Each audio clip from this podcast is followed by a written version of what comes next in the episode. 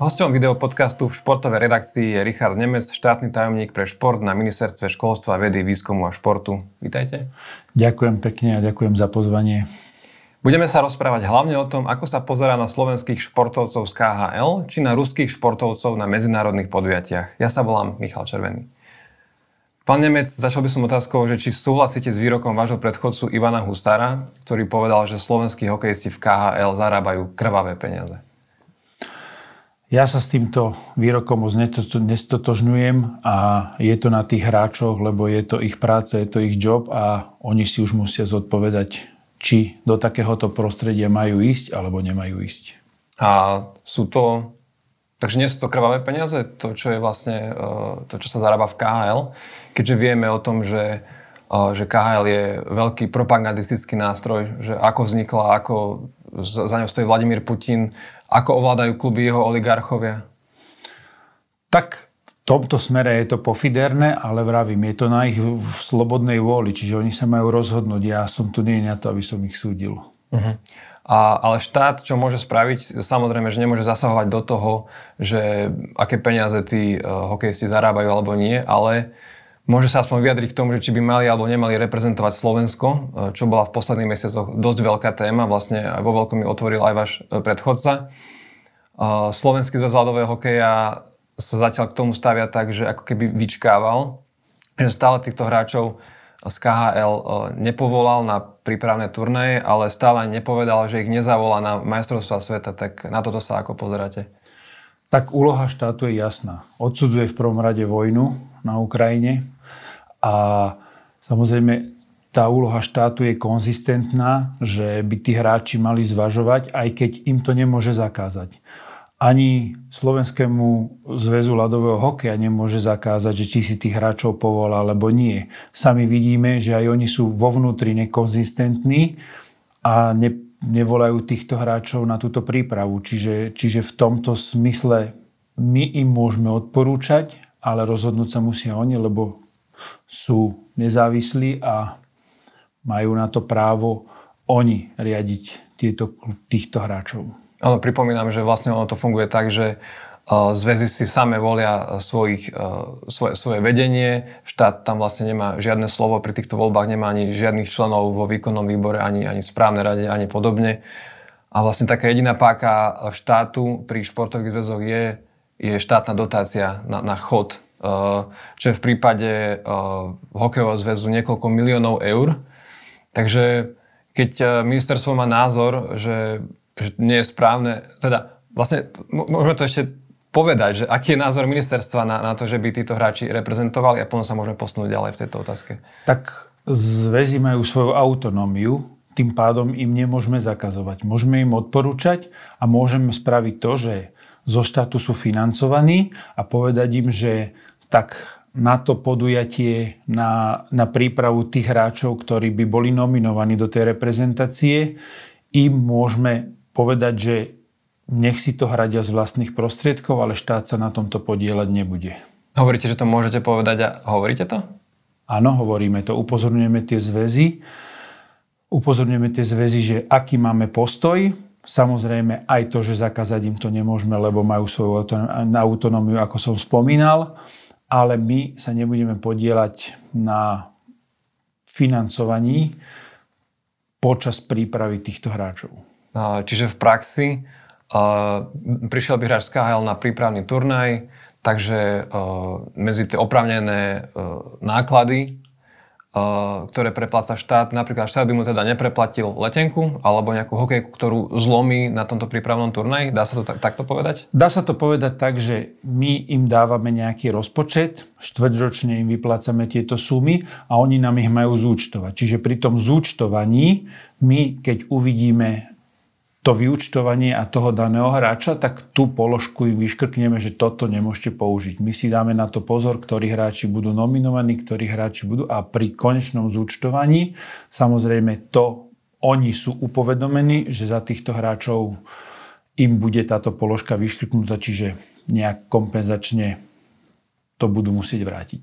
Čiže v praxi prídu hráči v maji na majstrovstvá sveta hokeji do Lotyšska, bude ich 5-6, tak e, skrátka a budú náklady na hotel, na letenku, na, na, na hokejky a podobne, tak v radovoch, čo môžeme odhadovať tisícoch až 10 tisícoch eur, tak to si bude musieť zväz zohnať sám peniaze na nich, ak ich povolá. To my nevieme, lebo je tam viacej faktorov. My nevieme, ktorí hráči budú nominovaní. Samozrejme, toto je právomoci aj toho samotného reprezentačného trénera, ktorých hráčov nominuje a následne, následne vidíme to, že nie sú volaní na prípravu budú tesne pred majstrovstvami sveta. Čiže, čiže my, to, my to nevieme určiť, ale na tom zúčtovaní to uvidíme a tam sa zariadíme, že tí, tieto peniaze nebudú môcť byť použité na týchto hráčov. A myslíte si, že táto pozícia e, štátu že je, že je správna, pretože vnímame to napríklad, že keď sa vo svete napríklad stane, že nejaký štát sa snaží zasiahnuť napríklad do nominácie alebo do podobne, že potom prichádzajú sankcie napríklad do tých strešných svetových organizácií, že skrátka nepustia tú reprezentáciu na svoj turnaj alebo majú iné sankcie. Čiže a myslíte si, že takto je to správne, že by mali byť absolútne uh, tie nezávislé tie zväzy od, od politiky, alebo v takýchto prípadoch by aj mohli byť, pokiaľ je napríklad o takúto vážnu otázku, ako je uh, vojna proti Ukrajine? Tak takáto vážna otázka je jasná, ale, ale v tom zmysle, že my im to nemôžeme prikazovať, lebo už sme spomínali, že, že sú nezávislý orgán, ale samozrejme ten štát, ten štát prispieva na šport a športovcov, športovcov v tej danej krajine. Čiže, čiže my vieme zaujať postoj a toto, na toto ich upozorňujeme, s tomto sú nezávislí a vedia si to spraviť podľa, podľa svojho a samozrejme oni si zvážia tie následky, ktoré ich čakajú. Štát povie, povie že odsudzuje toto, ale, ale nemôže im v tom zabrániť. Tým pádom, tým pádom my, my iný nástroj nemáme, ako pri tom zúčtovaní tieto peniaze z toho vyradiť. A vy by ste boli najradšej, keby tam teda nešli. Správne to čítam? Tak samozrejme, e, jedna stránka je tým, že som bol aj bývalý športovec, jedna stránka je tá, tá športová taká, že myslím si, že mm, ja neviem, stále sa tu hovorí, že očistenie hráčov. Ja si myslím, že taký môj názor, môj vlastný je to, že keby sa tí hráči očistili, že odsúdia vojnu, tak myslím si, že v tomto prípade by mohli ísť reprezentovať a my by sme na základe tohto zvažovali, že či tie prostriedky by dostali alebo nedostali. A kým teda neodsúdia, tak uh, váš názor ako štátneho tajomníka je, že by nemali reprezentovať? By nemali. Keď budú podporovať túto agresiu na Ukrajinu, tak by nemali. Čo si o, o, o tomto myslia vaši nejakí zahraniční partneri, keď sa stretávate? Lebo vidíme, že napríklad uh, Česi, Poliaci, uh, pobalské krajiny sú vyslovene proti akékoľvek účasti ruských športovcov na medzinárodných podujatiach alebo aj na úča- e, proti účasti športovcov z KHL na majstrovstvách sveta? Tak jedna vec je, jedna vec je tých vnútorných reprezentácií, reprezentácií, kde sú to občania toho štátu. To je jedna vec. Odsudzujeme samozrejme štarty tých ruských a bieloruských športovcov pod vlastnými vlajkami. Čiže to odsudzujeme a sme súčinní aj s inými krajinami. To už ako tak daná krajina si, si urobí tie stanoviska to, že či môžu reprezentovať tých, tých ich hráči, tak už je to na tej krajine. V tomto, v tomto, v tomto smere už nemôžeme zase zasahovať do tých iných krajín. Tá si to rozhodne a my ten postoj máme takýto, ako, ako som už vravel. A či napríklad nejaký lotický funkcionár alebo štátny tajomník nie je taký nahnevaný možno na na náš hokejový zväz? Alebo takéto niečo necítite z, tej, z tých medzinárodných konfrontácií? Tak takéto niečo zatiaľ nie. Zatiaľ to je vo v takej rovine tej politickej, že sú to také, také mikrosúboje, čo sa týka politické a názorové. Uh-huh. Ale v tej konzistentnosti zatiaľ ani tá Európa, ani ten svet nie je úplne, nie je úplne lebo nemáme jasné pravidlá. To je, už som spomínal, to je napríklad to očistenie tých hráčov.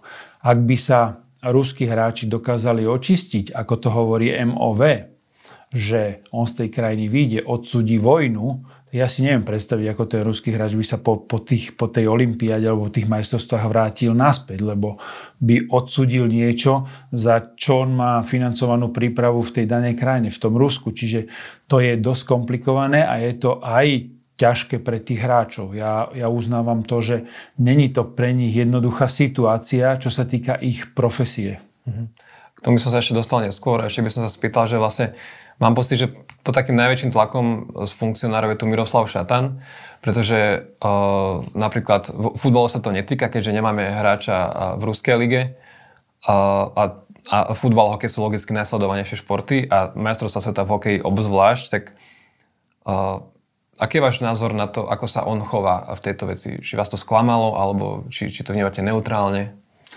Tak je to zase stávanie do takej neutrálnej pozície. Samozrejme, pán Šatan, tak ako štát povedal, poved, možno to povedia jednotliví tí prezidenti, ale myslím si, že je to na rozhodnutí tom, tých výkonných výborov v tom hnutí a aj tam je to nekonzistentné. Čiže by mal zaujať nejaký postoj, ale veď uvidíme, uvidíme, koľkých nominujú hráčov z tej ruskej ligy, z KHL a podľa toho aj oni sa budú musieť vyjadriť, aj, aj ich sa budú novinári pýtať, že aký majú postoj, ako sa k tomu stávajú. Zatiaľ ten postoj nemáme jednoznačný. A vás by teda potešilo, keby Miroslav Šatan povedal, že, že neberieme týchto hráčov? Tak neviem, či potešilo. Naozaj, naozaj on sa stará o tú reprezentáciu, tú kvalitu tej reprezentácie, aby, aby na 100% reprezentovali Slovenskú republiku, túto krajinu. Čiže na jednej strane mu rozumiem a na druhej strane viem, že tam majú problém s brankármi, takže, takže tam, tam tá posila by možno bola, bola vhodná, ale myslím si, že máme tu dosť hráčov, ktorí by nahradili týchto hráčov z KHL. Máme tu ešte oveľa aktuálnejšiu otázku. O, nedávno sa skončili, vlastne tento týždeň sa skončili majstrovstvá sveta v boxe žien v Indii, kde Slovensko malo tri reprezentantky, e, ktoré vlastne e, dve sa nedostali cez prvé kolo a jedna sa nedostala cez druhé kolo. Tak e, ako je to v tomto prípade? Tu už je jasné, že im to nepreplatíte? Keďže doplní kontext, že na týchto majstrovstvách sveta Rusko aj Bielorusko štartovalo vlastnými vlajkami a, a veľa krajín uh, svetových boj, preto bojkotovalo tieto majstrovstvá sveta. Zase sme v tomto konzistentní. Nemôžeme zasahovať do tej autonómie, ale povedali sme, že s tým nesúhlasíme, aby poslali reprezentantov na tieto majstrovstvá sveta. Preto všetko tam išli a vedeli, že idú na vlastné náklady. Čiže zase sme im nemohli zabraniť na 100%, ale nebude tu mať, nebudú tu mať hradené z tých príspevkov, ktorý dáva štát. Mm, rovnako to vlastne bude aj v maji, keď budú majstrovstvá sveta mužov v boxe v Uzbekistane Takže tam, tam tiež oni dopredu vedia, že idú na vlastné náklady. Áno, to vedia, že sú na vlastné náklady. A dal by som možno takú osobnejšiu otázku. Vy ste bývalý špičkový volejbalista. Keby ste teraz ešte boli aktívni, teraz v roku 2023, Rozumiem. išli by ste hrať do Ruska, keby prišla nejaká skvelá ponuka? Že napríklad máte 30 rokov a viete, že už nemáte to veľa pred sebou v rámci tej kariéry a tu skvelé peniaze prídu. Neviem to povedať v tejto chvíli na 100%. Veľmi by som to zvažoval, lebo je to, bo, je to moja práca, živi, živil som sa tým a živi, živil som sa volejbalom. Takže neviem na to 100% odpovedať, ale veľmi by zavážilo, že to je Ruská republika, ktorá vedie vojnu proti Ukrajine. Mhm. A vy, tak ako keby ste teraz naznačili, že rozumiete tomu argumentu hráčov, že oni teda ne, nepovedia, že odsudzujú vojnu, ale povedia, že sú za mier, ale zároveň povedia, že oni majú krátku kariéru, potrebujú sa zarobiť, KHL je, je silná súťaž. Čiže z toho pohľadu športov sa tomuto asi rozumiete. Tomu veľmi rozumiem a preto, preto hovorím, je to na ich zodpovednosti a samozrejme ten postoj nech si zaujme ten daný hráč. Ja za týchto hráčov hovoriť nebudem. Ja môžem hovoriť za seba pozície štátneho tajomníka môžem hovoriť za štát. Uh-huh. A čo si myslíte o tom výroku, ktorý posledný rok, teda od, od začiatku konfliktu, teda od začiatku vojny proti Ukrajine je taký veľmi obľúbený, že šport by sa nemal spájať s politikou. S politikou. Šport je veľmi naviezaný na politiku, lebo tie dané krajiny, aj naša krajina veľmi, spo, veľmi financuje šport, lebo sme tretí subjekt, čiže my sme není nejaký výrobný sektor, kde by sme sa mohli otrhnúť a, a tým pádom ten šport je závislý na tom štáte, čiže tá politika je v úzkom súčine s tým športom. Čiže s týmto výrokom nesúhlasíte? Nie. A sú Slováci v KHL podľa vás slúžia ruskej propagande? Není veľa, není veľa tých, tých vystúpení, že by slúžili ruskej propagande. Ak to robia, tak si myslím, že to je nesprávne a samozrejme, ako poznáme, ruskú propagandu zneužije asi všetko na svoj prospech, takže, takže toto by mi, ako športovcovi, keby som mali hrať ligu do Ruska, by mi to veľmi vadilo a voči tomu by som sa veľmi ohradil. No je len o to, že či oni priamo niečo povedia že na podporu vojny, ale že či už len tá samotná účasť ich, keď oni ukážu, že vlastne, že Rusko je uh, ako predtým, tak vlastne tým, že tam prídu, ako keby ukázal, že Rusko je ako predtým, že nič sa nezmenilo a my sem, my sem prídeme a ukážeme na legitimitu uh, tej súťaže tým, že sa v nej zúčastníme ako hráči z krajín, uh, ktoré vlastne Rusko označilo za nepriateľov. Áno, ale Mravím, aj tí Rusi si asi uvedomujú, že toto nemôžu, čo sa týka športu, zneužívať do nekonečna, lebo by to sa vyhranilo ešte viacej. Čiže oni sú asi radi, že títo športovci tam idú a zabávajú tých ľudí ruských, ale, ale v tomto zmysle, v tomto zmysle nemyslím si, že aj v tomto Rusi budú opatrní, že by toto úplne zneužívali. Strana Smer sociálna demokracia podporuje, aby ruskí a bieloruskí športovci na Olympiade štartovali, teda napríklad pod neutrálnou vlajkou. O tomto si čo myslíte? Tak Smer sociálna demokracia deklaruje priateľstvo s Rusmi, takže ja by som sa ani nečudoval, keby ani to nebolo pod neutrálnou, ale by to bolo pod ich vlajkami, ale toto ja nebudem hodnotiť, to nech si oni zodpovedia sami pred sebou a pred týmto národom. A to, že, to, že už aj MOV vyhlasilo to, že by zvažujú nejaké aspekty, že by sa ruskí športovci mohli zúčastniť na Olympiáde pod neutrálnou vlajkou. Ja si to neviem predstaviť, ako by sa očistili. Mm-hmm. Očistia sa tak, že odsudia vojnu a potom by sa mali vrátiť za svojimi rodinami, alebo ale máme tu napríklad aj takých športovcov, ktorí emigrovali ako ruskí, ruské rodiny, ruskí športovci emigrovali a sú v Európe a chceli by možno reprezentovať. Tak ja si viem predstaviť, keď MOV nadstaví takéto pravidlá, že však oni už dávno odsudzujú tým, že, tým, že emigrovali z Ruska. Takže takíto športovci, takýchto mladých športovcov tu máme aj my a takých si viem predstaviť očistených pod mhm. nejakou bielou lajkou. A to, že by sa spravilo vlastne iba to, čo sa spravilo na posledných olimpiádach, keď to prišlo po dopingových škandáloch, že Rusi nemohli byť pod svojou vlajkou a boli nazvaní olimpijskí športovci z Ruska alebo, alebo nejako podobne. Takže to si neviete predstaviť, že iba zoberieme Rusov z jednej kôpky, uh, pod ruskou vlajkou dáme ich na kôpku pod neutrálnu. Že... No, to je na tých pravidlách, ako by sa očistili. Ja si to neviem predstaviť, že by ten ruský športovec, ktorý bol platený ruskou vládou na jeho prípravu, jeho štátom na celú prípravu a potom zrazu by si odišiel na, na olympijské hry a hral sa za neutrálneho. To, to nie je. Skôr si myslím, že tí rúskí športovci, ktorí sú tu už dlhodobejšie, že emigrovali z Ruska a nesúhlasia s ruskou inváziou, tak takýchto si viem predstaviť očistených. A už počas tohto rozhovoru ste ukázali, že sa viete vžiť napríklad, alebo viete sa vžiť do rozmýšľania tých Slovakov, ktorí hrajú v KHL aj keď tvrdíte, že vy, vy by ste sa tak zrejme nezachovali, tak viete sa vžiť do toho, čo teraz prežívajú ruskí športovci?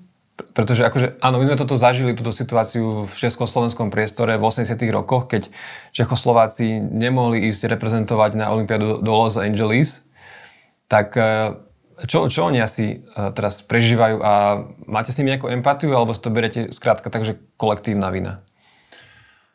Viem sa vžiť ľudsky aj ako športovec, ale veď oni nech v tej danej krajine vytvoria tlak, aby, aby tá agresia skončila, aby tá vojna skončila. Viete si vy predstaviť, že by Putin zastavil, keby, keď budú v Paríži olympijské hry, že by zastavil vojnu? Lebo olympiáda je mierový symbol. Je to nejak, niečo, že by sa mala, nemala by sa diať táto vojna. No skôr naopak, pretože posledné dva, dva prípady o dvoch invázií ukázali, že na Krym išiel po uh, Olympiade v Soči a teraz na, na Kiev ťahol po Olympiade v Pekinku, čiže práve, že využil uh, tých pár dní po Olympiade na to, aby, aby spravil takúto vec. Presne takto, teda propaganda, kde čakal, kedy Olympiáda skončí a, a začal potom tieto agresiu, čiže, čiže aj toto by sme mali odsúdiť.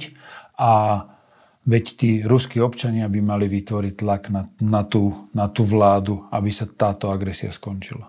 Hmm, v tomto máte možno prísnejší pohľad ako Slovenský olimpijský a športový výbor, ktorý v stanovisku povedal, že ruskí športovci nenesú vinu za vojnu. Čo si o tom myslíte? Tak samotní tí športovci nenesú, ale sú financovaní, sú financovaní tou ruskou vládou, ktorá túto agresiu pácha na Ukrajine. Takže v tomto by som sa asi nezhodol úplne, že, že nie úplne. Samozrejme, samozrejme, tí športovci za to nemôžu sami, že táto agresia vznikla, táto vojna, ktorú Rusko robí na Ukrajine. Prešiel by som na inú tému, na aktuálnu tému. Čo má priniesť tretia hodina telesnej výchovy slovenským žiakom? Príjemnejšia téma ako ruskí športovci a vojna na na Ukrajine. Myslím si, že tretia hodina telesnej výchovy sa nám vracia, to, čo sme tu zažívali v minulých rokoch. A samozrejme, nie je to len o vrátení tretej hodiny telesnej výchovy. My musíme aj tú tretiu hodinu skvalitňovať. My vieme, že najviac nás topánka tlačí na prvom stupni, kde tie detičky majú tú telesnú výchovu s tými učiteľkami, ktoré to učia. A už robíme kroky na to, aby mohli učiteľia telesnej a športovej výchovy prísť na prvý stupeň. Sú tam tréneri do škôl projekt Karola Kučeru. My máme na ministerstve školstva aktív moduly, moduly v školách, čiže pomáhame všetkými možnými prostriedkami, aby školy vedeli túto tretiu hodinu čo najrychlejšie a v najlepšej kvalite aplikovať na tie školy. Myslím si, že je to dobré a potrebujeme tie deti rozhýbať, lebo čo sa týka tých, tej obezity a tých všetkých chorôb, disbalancií a rôznych týchto, že sa nám deti nehybu, tak myslím si, že je to správne.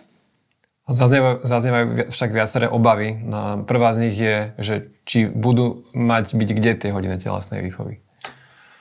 Samozrejme, fokusujeme sa tu len na telocvične. Tá telesná výchova sa dá naozaj robiť hod, by som to tak nazval, môžu ísť von, môžu tie hodiny podľa novej kurikulárnej reforme spájať, čiže, čiže môžu ísť von, môžu ísť, ja by som to zaratával aj do nejakých plaveckých, do nejakých branných, do nejakých všetko.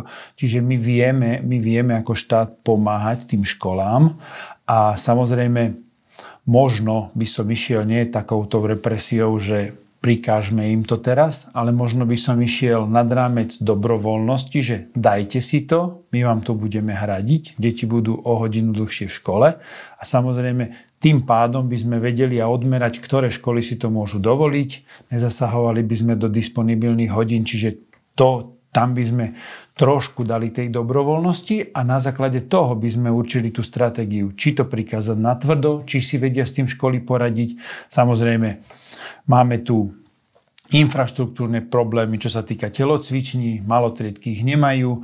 Máme tu, máme tu cirkevné školy, ktoré si z disponibilných hodín to náboženstvo vykrývajú, aby splňali kritéria cirkevnej školy. Čiže takých tých, takých tých mini problémov je veľa. Ja rozumiem školám, ale myslím si, že by sa vedeli s tým dosť dobre vysporiadať a padlo by to na úrodnú pôdu. A je, je reálne, aby to boli naozaj že kvalitné hodiny telesnej výchovy, pretože uh, zachytávam také hlasy od napríklad od absolventov uh, fakulty telesnej výchovy a športu, že oni si skrátka majú 24 rokov, skončia školu a im sa skrátka ako keby neoplatilo ísť robiť to učiteľa telesnej výchovy, keď šmahom ruky môžu ísť robiť niekde do fitka osobného trénera, kde si zarobia oveľa viac.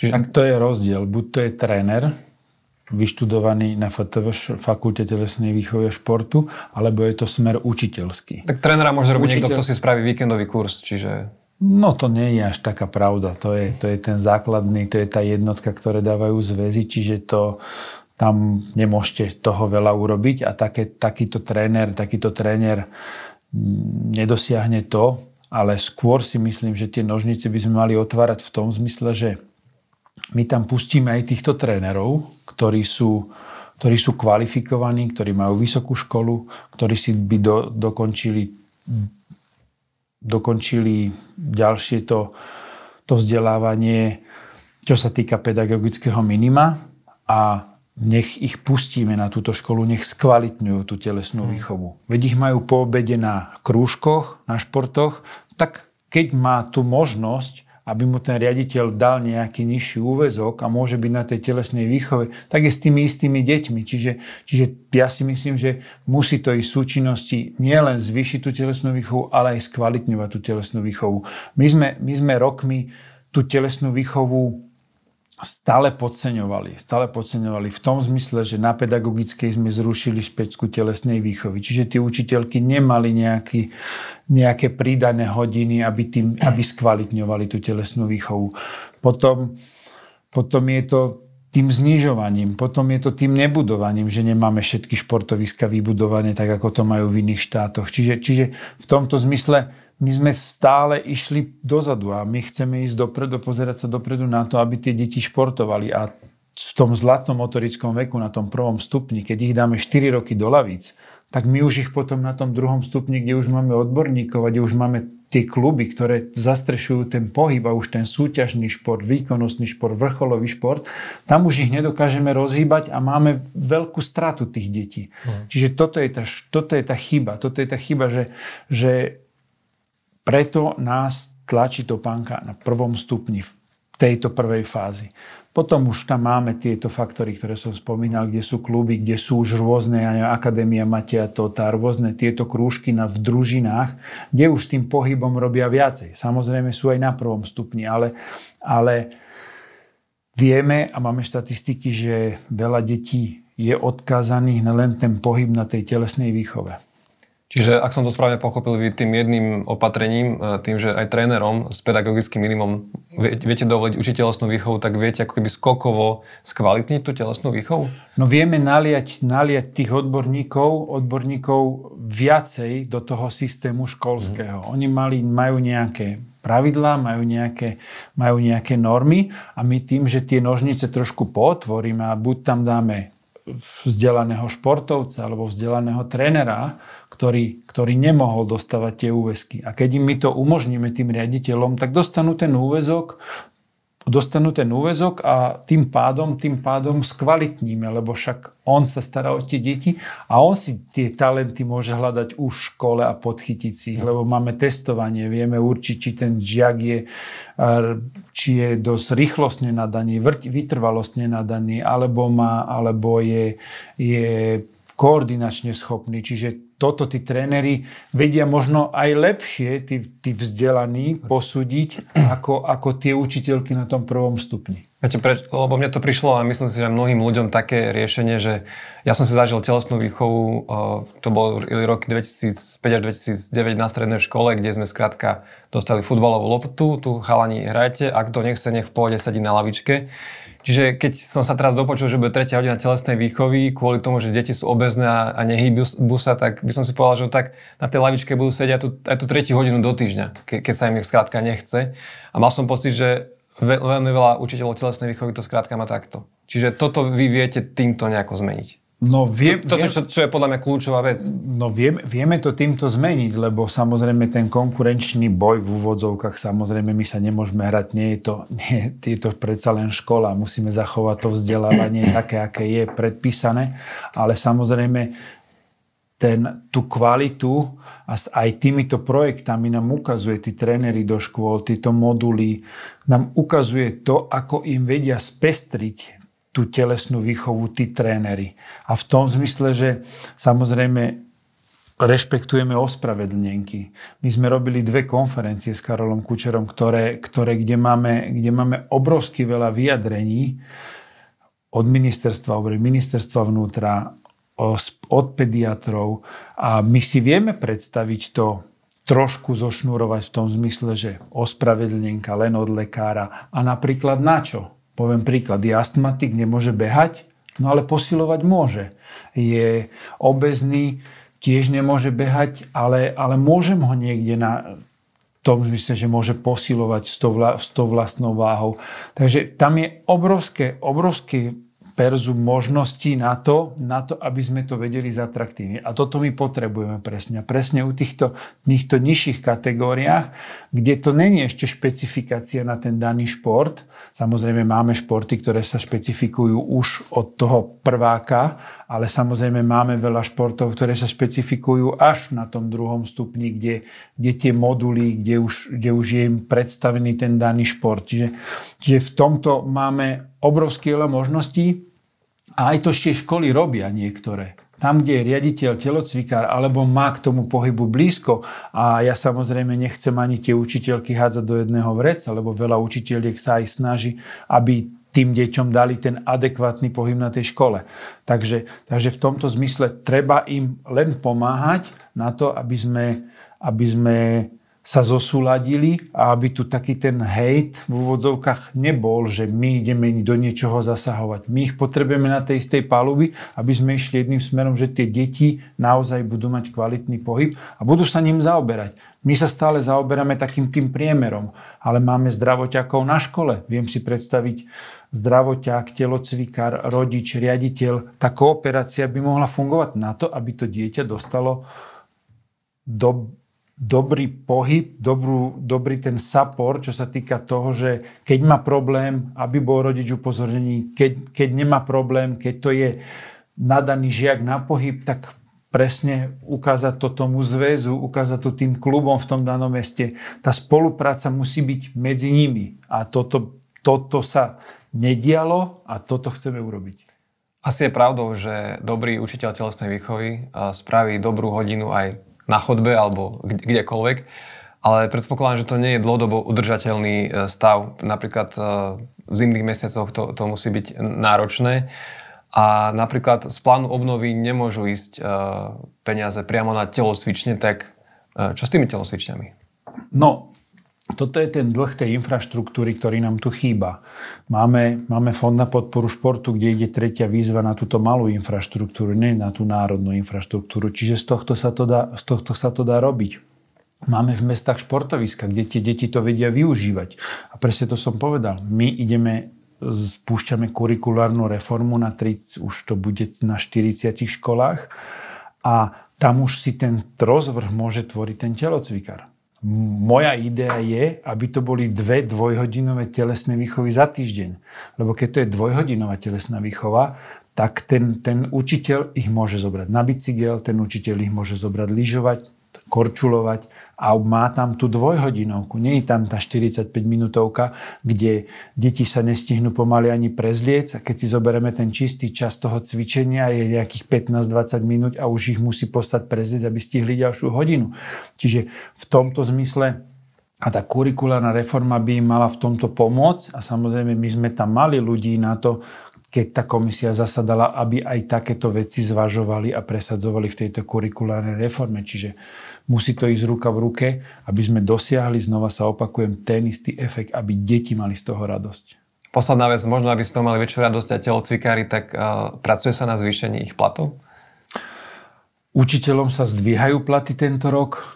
Samozrejme to už je na, na tejto vláde a na tomto štáte, ale myslím si, že by sa im zdvíhať platy mali, tak, aby boli aj motivovaní, aby kvalitne učili, vzdelávali a samozrejme ja som za to a budem za to bojovať, aby im platy boli zdvihnuté. To bol Richard Nemec, štátny tajomník pre šport na ministerstve školstva, vedy, výskumu a športu. Ďakujem za pozvanie. Ďakujem, že ste prišli.